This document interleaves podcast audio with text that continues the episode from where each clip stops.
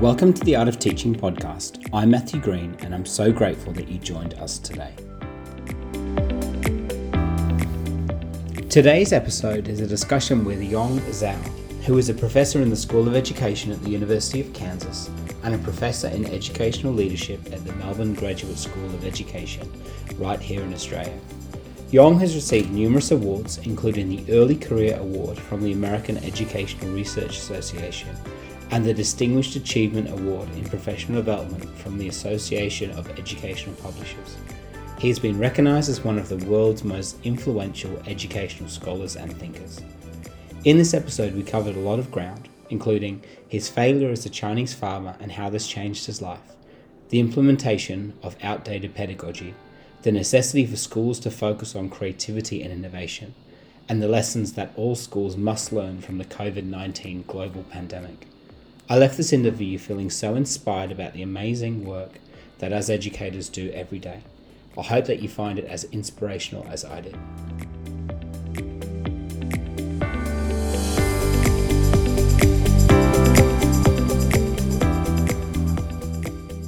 You're welcome uh, to the podcast. Thank you so much for uh, for taking the time. Where um, are you calling from in the world? Well, I'm now in Oregon in the United States right now. So this is an interesting time. Fantastic. I noticed that you have the University of Melbourne logo uh, in the corner of your screen. Um, I am a proud alumni of the University of Melbourne. Um, it's a, a, wonderful learning institution. I understand you've spent a fair bit of time down there. Yeah, I have uh, you know split my time between the University of Melbourne and University of Kansas. So each year I'm just half and half. I'm working in essence for two universities. So I'm glad you are a graduate of uh, Melbourne. Yeah, it's wonderful. It's um, uh, it was hugely transformative in my educational journey. I did the Masters of Instructional Leadership. Um, I was there for about four years. Uh, the Masters should have taken two years, but uh, you have children and things happen, and so things take a little longer than expected. But um, look, let's let's get into it. I'm noticing you're drinking coffee. What is your coffee order? Well, I just go get this cheap coffee. That's like three pounds of coffee, and uh, so just make it. I think uh, we're not like um, the Aussies. You know, the Australians are much more serious about coffee. You know, uh, when I'm in Australia, I drink uh, the flat white. Yeah, especially down in Melbourne. Uh, they are quite, yeah, exactly, quite, yeah. quite serious about coffee. Um, what item is still on your bucket list that you have not achieved? You know, uh, it's a very interesting thing, Matt. When you ask that question, I think in my life, I seldom make a goal. So there's no bucket list for me. I that's why I'm generally very happy. Um, I always count what I have achieved as something. Well, that's nice. It's you know. So uh, you know, there's more books to write. There's more writings to do. There's more yep. people to meet. You know, there's a lot of new things. But uh, I'm more of a Taoist in that regard to say yeah. whatever comes, you take the best out of it. Yeah. And you know, you have a general goal to say, you know, we want to make the world a better place. Yeah, look, what a fantastic approach for someone that is so um, acclaimed like yourself. I find that surprising that you uh, don't have a whole uh, list of to-do lists and things and all that. I never had a chance to do that. I think a lot of people uh, have uh, we set goals we achieve because you know I grew up in a tiny little village in China. There's not many resources to support, so I kind of learned to treat what you've achieved as something you've achieved. Be very happy about that, and then find more things to do. I think that's what human beings should be. You know, I think sometimes setting a goal, you know, maybe in the Western psychology it helps you to drive you to do certain things but a lot of times it becomes um, a reason for misery you know like you know yeah. oh i haven't achieved this i haven't achieved that but i think everything we have achieved should be celebrated fantastic what a what a wonderful approach uh, what is your favorite book and why and it doesn't have to be uh, one to do with education although it may well be well, I've uh, just started reading this book, uh, the Homo Deus. Actually, it's a it's a fabulous book. Uh, uh you know, it's uh, I can I can show you this. Okay, it's by the author of Sapiens. Yeah. yeah. It is a, a fabulous book about contemplating of the future. It's by a historian who wrote the Sapiens about human uh, history. Yeah. I think uh, uh, this is uh, raises some really interesting questions to me because it has um, talk about what's the future agenda for humanity for humanity Because you know, the, the writer says the humanity has been dealing with uh, three things, you know, about poverty, plague, and war. You know, we used to a lot of people die from famine, from uh, you know starvation. A lot of people die from plagues. A lot of people die from wars. But today, human society has really somehow conquered those in general. You know, we still have people who are starving. We still have minor, small-scale wars, and we still have the the COVID pandemic. But compared to hundred years ago, we've changed that. Yeah. So what's next? So that's really actually interesting to me. What's next about um, immortality? Is that human beings wants to drive for never die? Is it about forever happiness? You know, that's actually a fascinating way to think yeah. about the broader human fate. Yeah, and I think as well that would obviously keep so many things in perspective because um, we are we have the privilege of getting to do what we do right now, um, and we only have a really short time on this earth. So, what a great reminder that we uh, have a role to play to really make a difference, especially in the lives of those that we teach, because it's such a life is such a fleeting thing. Um, is uh, what do you do on your days off? I mean, you seem to have written more books than I can count, and more articles and more publications. But but what do you do uh, to relax and to and to put your feet up? You know, uh, do you I don't think I ever treat anything as um, I I don't need to relax. I, I think you know I read, I write, I talk to a lot of people, I offer presentations, webinars, I join different meetings. You know uh, it's it's interesting day actually. Uh, I don't you know I'm a very boring person. I don't really have any other things that actually interest me. Like uh, I don't sing. I don't even listen to music. I don't play sports. I'm very bad at sports. I don't feel like I need anything. If anything, you know, I just take a walk. Uh, yeah. You know, that's just uh, uh, you know, I've never had a university wise. I've never had a sabbatical after yeah. working for so many years. I just feel like uh, I'm very fortunate to live a life that uh, work is pleasure, pleasure is work. You know, you can say I work really, literally, seven days a week. Uh, I work uh, really from early on to go to sleep, but at the same time, it's also makes me feel good. You know, it's uh, so. I, I don't have anything extra, you know. Just people were surprised. How come you don't do that? I said, well, you know, no. I, I think uh, I, I live from the best life. I'm very fortunate, so I'm very thankful for that. Fantastic. So take us, uh, you take us all the way back to the beginning. What, what were you like at school, and, and would you mind spending um, a couple of minutes just unpacking your story of your failure as a Chinese farmer, which I thought was hilarious when I when I read it. Well, I think that's um that's a really important message in my mind is that uh, you know I grew up and uh, uh, in a village in the Sichuan province in China, which is southwest part of it. And when I was growing up, you know, China was going through some really, really bad times. The Cultural Revolution, all schools were closed. The countryside when people were starving in my village. I saw people starving in my village. But then you know, I was um, I mean, we we we did not have enough food each year, you know. But but one thing um, that I was not good is I was not good at doing any of the farm work. Uh, I did not really try very hard, and I was the uh, the only son at that time. I had a brother ten years later, but you know, uh, at that time was um, was tough. Yeah. So um, that is where I started going to school. The school was started not as a pathway to the future, but 1970s. So uh, my father said, you know, Randy, why don't you go to school? But going to school was not a fashionable, was not required by law, you know, just, but I said, okay, sure. And once I was in school, I really began to find my own place. I was good at reading. Don't treat that school as any of your schools, Matt. It, it's, uh, it's not real school. It's like one teacher with a group of kids of different ages, you know, you can call it multi-age grouping. There was no textbook. You just, you know, yeah. it's a, it's a sanctuary. It's a place that I was being able to go away. So that's a strong message is that um, what you are not good at should not define you.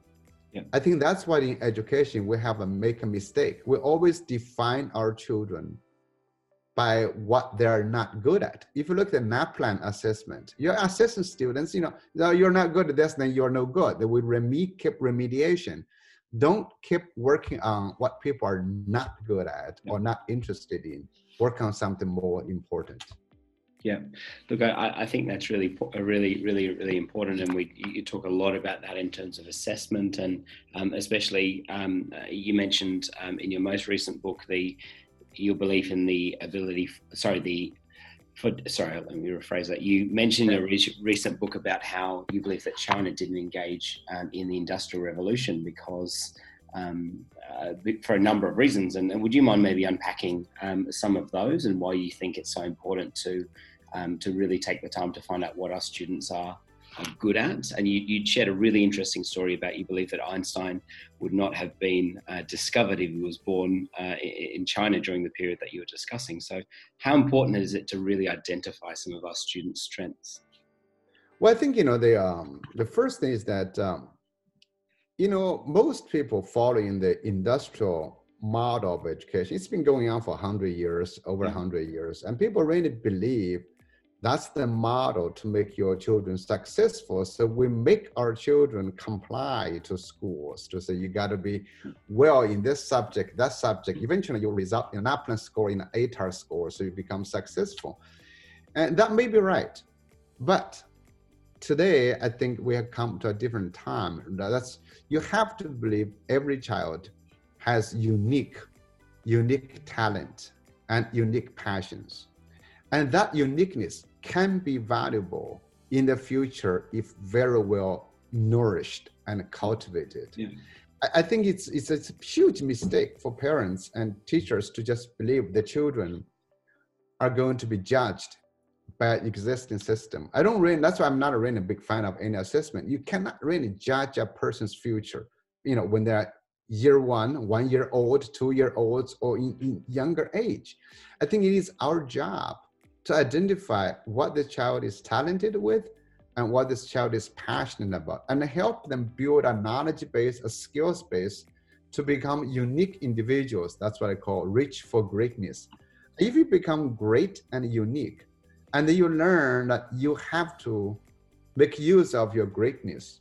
It's like the positive psychologist, you know, kept talking about use your virtual, use your signature strength and virtues to create value for others, then you will become successful. I don't think that belief is shared by anybody. You know, definitely, like Steve Jobs probably wouldn't survive in China or Singapore and South Korea. You know, all those things. You know, so it would not be Einstein because now we. But we need to believe every child actually has that unique capacity. You know, in a traditional society, we're only allowed a few people to thrive, but in the future, every child can. And plus, you know, when you are teaching, who are you to say you got 25 kids? Which one of them is not going to become a great person? We shouldn't have that expectation. But then we use our school curriculum to control our students because our school curriculum only selects those who thrive on them. But unfortunately, the school curriculum does not give our children much. That's why you say the school curriculum, you get a good ATAR score. Do they predict children's future? we, we need a lot more great exceptional people but now we're not doing that because we control them we why suppress you, them um, absolutely i mean i couldn't agree more why do you think though um, that schools continue to uh, implement a pedagogy that is outdated and um, we understand that it doesn't work. So what why do you think schools continue to do that?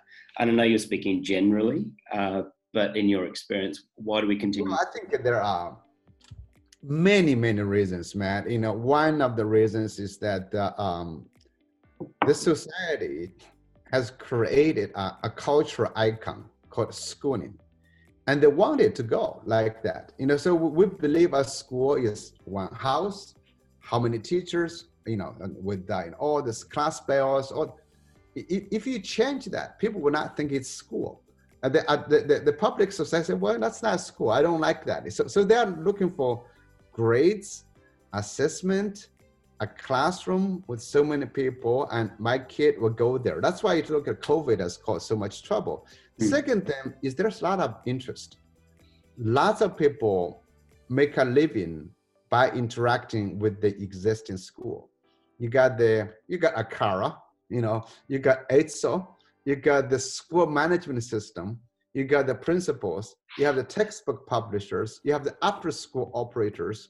You, you, just imagine everybody has been benefiting from strengthening the school, make the school more like school, not by breaking it apart.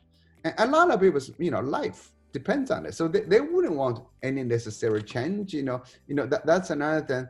And of course, you know, another issue is that uh, um, We've been building a school for the last hundred years. If you want to get rid of something that's hundred years, that's very challenging. Yeah. That's very challenging. So there are too many reasons for us not to change, despite the general recognition that schools need to change. So you have this conflict between reality and uh, the wishes. Yeah, really interesting. So, in, in your opinion, then, how do we begin to um, uh, develop and, and, enhance these right brain thinking skills with our students um, because it seems creativity seems quite messy and hard to pin down but uh, how would you suggest that we begin to start to make a shift into that direction? Well i think you know um, human beings are creative that's for sure but then how do you make them more creative and creative for ethical reasons? You, know, you, you can be creative just be destructive you know you can be but creative for good things. So schools you know creativity I, i'm not a big fan of so-called i can train you to be more creative. Creativity courses creative you know programs. It's not that you know human beings are creative. We are we want to we desire to make different things. Look at your own child. They're young they're creative all the time. The only most of the things we tell young children before the age three is don't do that. If each cat this, don't do that. Don't, we're controlling them. Yeah. So what, what it is was to do is to, to create environment that supports the development of creativity, that enables them to think about what's ethical creativity. If you want to create something, what are you creating? It could be art, STEM, solutions, all those things. So in my mind, we need to change the school teaching from what I call product oriented. From year one on, we need to ask students to identify problems and solve the problem. All learning should be purposeful and intentional. Whatever children, they said, ah, I, I want to solve that problem. If they can clearly identify the problem and then try to solve the problem, when they're solving the problem, they're bringing a lot of knowledge, they're learning a lot of skills, they're interacting with all kinds of people. Then they will do that if we have many, many cycles of that. Because right now, you know, a lot of teaching is just, they call just in case teaching. You know, you learn this just in case you might need it in second grade, you know. Yeah. Then you all, or just to be ready. You know, you, you, you learn this in first grade, so you can be ready for second grade and then you can be ready. You know that readiness mindset drives this. But yeah. we need to change that to say we need to solve problems. Yeah. when you're solving a problem you're creating value for other people you yeah. know in an ethical way. So i actually think uh, schools needs to relax from trying to teach children something into supporting their development of that. And that's how creativity can be cultivated yeah, absolutely. And you write extensively about this. And for those people that are listening, I encourage them to, to please go through your blog, order your books. They're, they really are quite incredible and quite challenging. And um, Yong, are you um, optimistic that schools can make this change? Um, what's, what's your views on, on that? Well, I think schools can make the change, but it's you know, and I've seen a lot of schools making the changes anyway. I've, I've seen, I've worked with many different schools, but but schools, a lot of schools may not be able to make the change either. You know, we have a lot of schools. So if you talk generically, yes, schools can. Can they do it? Yes, they can. They control the curriculum. They have the pedagogy. They have the teachers. They have the students, and they are the de facto agency they should be making the change. And some schools have been making the changes, but schools also confront the big issues of they're in the system. You know, when you are in the system, it's very hard to change. You know, in, any school, you know, because like in Australia, I talked to a lot of school principals. The first they talk about what about NAPLAN? What about you know the state uh, uh, curriculum? What about this? There's a lot of things that drag them down. When we need a clean transformation. We are dealing with efforts of improvement. So that is uh, actually very challenging. Uh, so that's why I've been working with the schools. I've been encouraging them make the change, small, small, and small. Serve a few students. So this is why I'm. When people talk about let's improve our teachers, do a lot of PD. Let's uh, uh, let's change our curriculum. Let's do all of those possibilities. And but I would um, say we cannot yeah. wait to do that. Yeah. We have millions of children in our schools, millions of children. Yeah. And the students, they're they're there, they're wasted, they're disengaged, they're not happy. We cannot wait for you to improve your teachers in 25 years. You know, like that's why, you know, we've seen a lot of schools doing this. You cannot do that. You know, we have to take actions. Schools man can make the change, but I would like to say more schools doing that now. Yeah, look, it's really um, as a as an educator and as a parent, I, I, find what you're saying is so challenging because it makes me wonder how many. Uh, how much uh, uh, latent potential is lying in schools that is yet to be discovered um, because our system um, maybe doesn't create the uh, the opportunities to cultivate that, and it, it's really it makes me wonder how many how many students are, are, sitting in our classrooms right now that are waiting for that opportunity and have been told that they are not particularly good at something. Um, and I find that incredibly challenging. I mean, you, you touched on um, uh, the impact of NAPLAN. It's obviously a hugely uh, political issue over here. And, and quite interestingly, um, this year with COVID, uh, we haven't had NAPLAN. Um, are you uh, uh, what do you think COVID, the COVID 19 pandemic has taught us about education? And are you confident that we can move forward with changes as a result of that?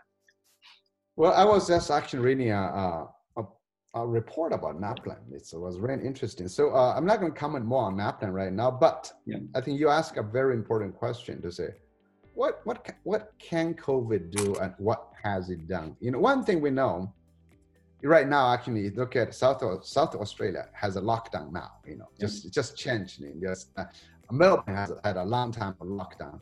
America you know new york just closed its schools. So it has done one thing it played games with education. It's a uh, and education over 95% of global schools have been closed for long time or short know, or, or can be closed multiple times. It has done one thing i think it has forced all schools globally to deal with the situation of no schooling. When schools are not there, well, how are they offering school, schools? And surprisingly, many schools have come up with some solutions. For good or for bad, they have come up with some solutions. So that gives me hope that uh, when pressured, schools can change. Whether the change is good or bad or sufficient, we don't know. So that's that says, oh yes, schools can change. But then look at uh, China and other countries that have returned to school called normalcy, and the change disappeared. That is, uh, you know, the, the changes have disappeared. So the changes were made as a way to deal with emergency, not as long term. Unlike business, you look at business like a Google, like Facebook, like Twitter, they are rethinking about their office they are letting their people stay home for a long time. Amazon, forever. Actually, they're rethinking about how to work. I don't think education has done that. You know, education has not done to say, what if we rethink about our schooling? We could, you know, you, you we, what if we treat like online learning as part of our learning? Then you expand the school day beyond your school hours.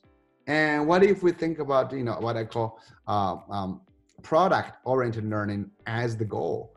That our children will learn differently. What we think about, we organize students in very across different ages in smaller learning communities. What if we think about connecting our students and getting them in, involved in massive projects globally? You know, we still think we only our students were doing this then. So COVID could have done a lot, but I don't think many schools have taken COVID as an opportunity a lot of them are treated as an emergency that we have to deal with. And once we deal with if we if it's gone then all changes are gone. That is sad. Yeah yeah absolutely. Sounds like such a uh, such a great opportunity to ask some of those fundamental questions around um, education. And, and, and my, my hope and my wish is that um, some good really comes out of this, that, it, that educators are, are um, given the opportunity to ask some of these really fundamental questions. I mean, you, you, you touched on so many points there. Um, I, I, just wanted to briefly touch on or talk about creativity and how we assess that, um, because you argue, uh, obviously, you write extensively about um, uh, right brain thinking and also um, uh, STEM competencies, and and I just wondered if you could spend a few minutes unpacking how we assess these competencies and what your what your views on that are.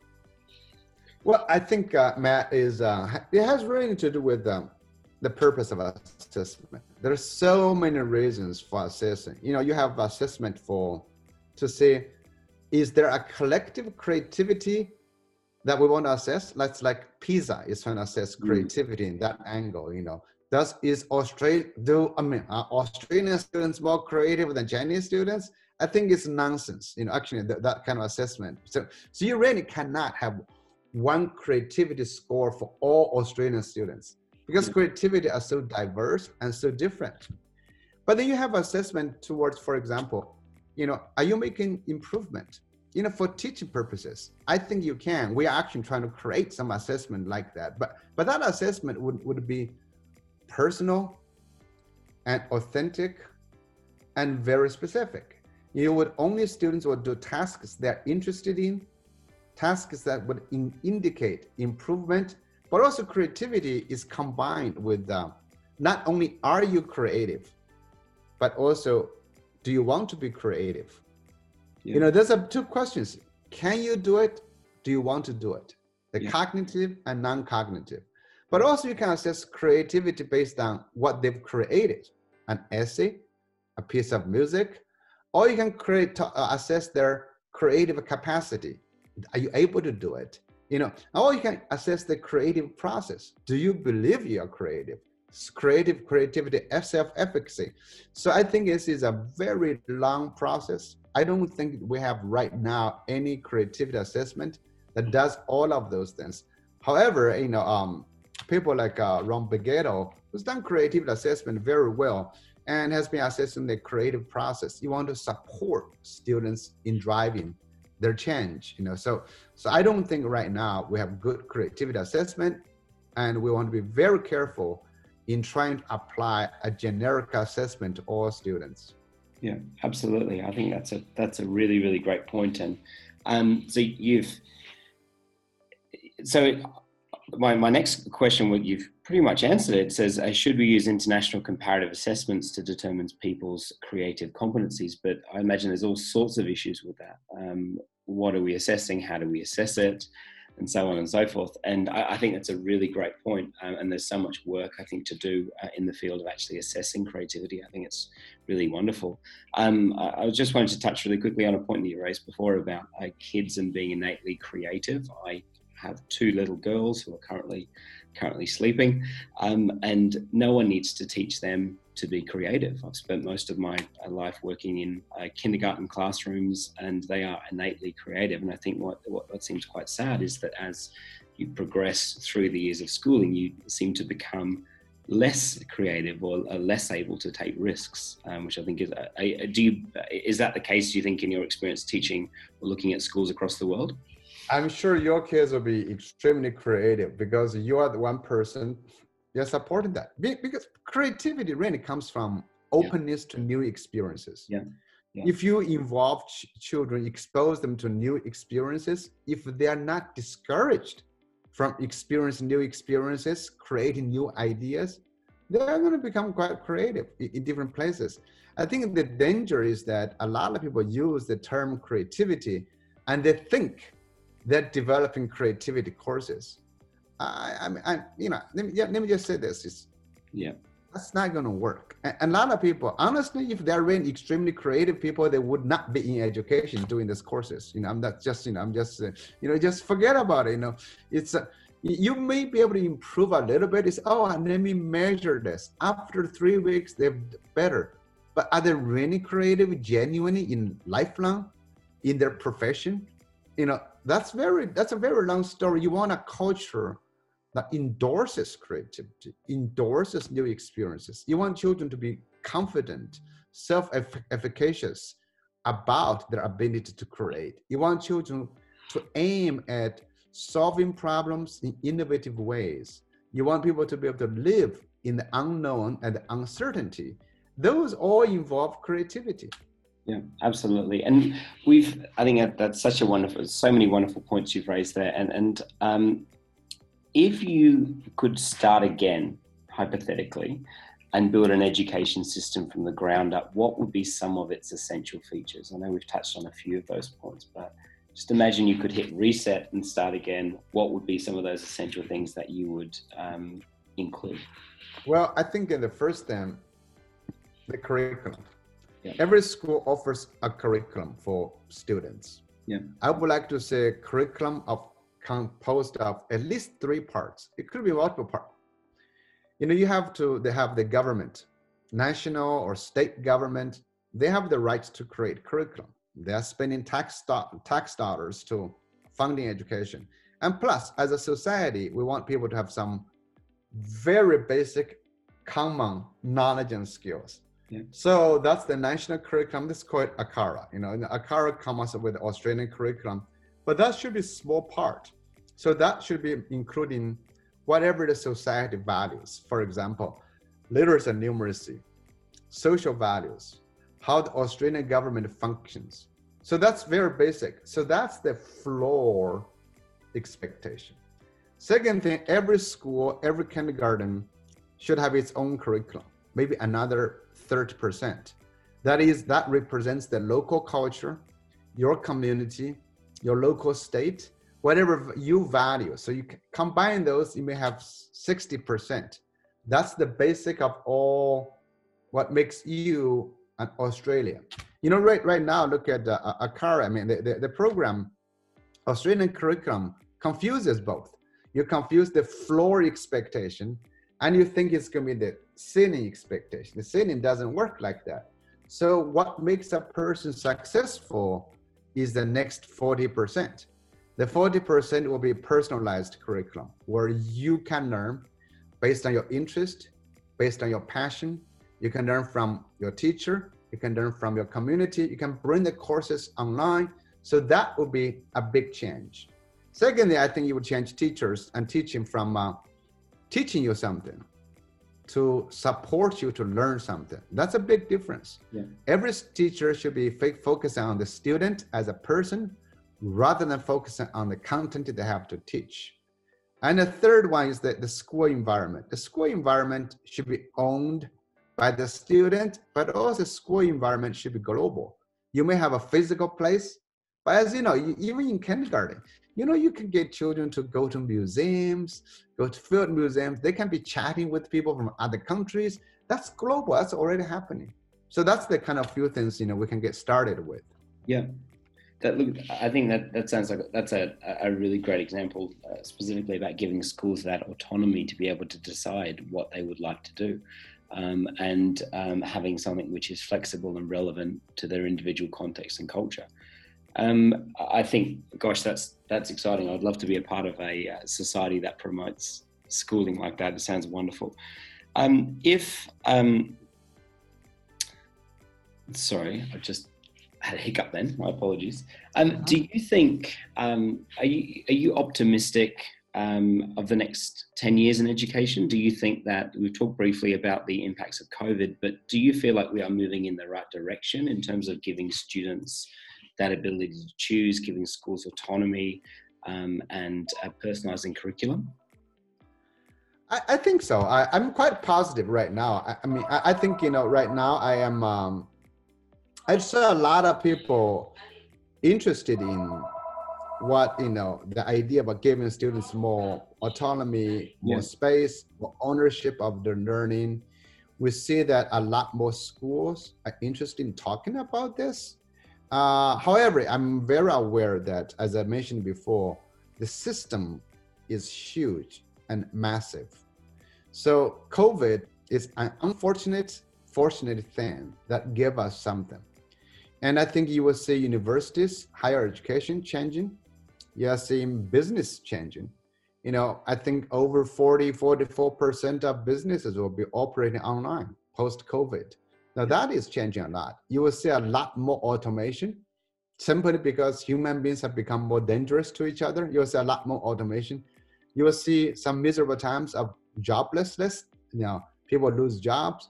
So all of these forces may push a big change. Yeah. And that change is possible, you know, next 10 years. However, I do not believe systems will be leading the changes. It is people like you, Matt, who will be leading the changes. Thank you. Thank you very much. Um, do you, um, obviously, predominantly the audience for this podcast is uh, new teachers and teachers that are training to be teachers. So, what advice would you give um, to early career teachers? Excellent. I, I think uh, for early career teachers, you have um, have a tremendous challenge. Uh, you know, first of all, you seem to have to comply with the existing curriculum, exist teaching methods in order to be allowed into the teaching because you, you don't have any power, you don't have control that. So you have to comply, follow that. And you also have to um, understand your students, all those things. But I would like to say the, the following. First of all, make sure you have a job. So that is, you, you, you have to do what the school wants you to do to keep a job going. But at the same time, keep in mind the purpose of education is not to comply. So, as soon as possible in your school, whenever possible, create space for students. If not for all students, for some students. If you see students are not benefiting from your teaching, from your traditional way of doing things, give them something different give them something different. Create space. Second thing whenever you have power do something different. Today's students are actually different. I don't know if you are aware of you know children today they're born they're born with iphones they're born with youtube they're born with all these possibilities. So different than kids like born in the 2000 you know even than you. It's so, so it's so different. Acknowledge that children are different work with them yeah. work with them that then and create new possibilities in uh, of that and the third one is that you know i think um honestly i've been teaching for god over 30 some years in my life if i am not creative in my teaching i get bored so for you, you need to keep that spirit going and do not rely on others to allow you to be creative. You actually have space. You have your room. Yeah. Be creative and creativity can keep your career going much longer before you burn out. Yeah, absolutely. And I think that that is some um, incredible advice. And I, I, have one final question. It's very hard to top your response to that last question. Um, but who do you think would be a great podcast guest? Well, actually, talk to Ron Beghetto. Ron Beghetto would be a great one. He, he is a creativity researcher, and I'll be happy to email. He's at Arizona State University, and we used to work together. We still work together. We are now co-editing a journal uh, for American Educational Research Association. Uh, he is a creativity expert. He knows creativity much more than I do. Uh, I know the school system, you know, uh, uh, how the system might work, and a little bit about creativity. But Ron Beghetto, B E G E T T O. Fantastic. I will uh, look forward to getting in contact with him. But Yong, I, I just wanted to thank you so much for your time. I'm sure there are plenty of things you could be doing in places that you could be today. So I appreciate you taking the time, and, and I really do hope that um, our teaching audience gets something really insightful out of this interview. So thank you so much for taking the time. Well, thank you. I know you got up so early, and thanks so much. And uh, take care. Have a great day.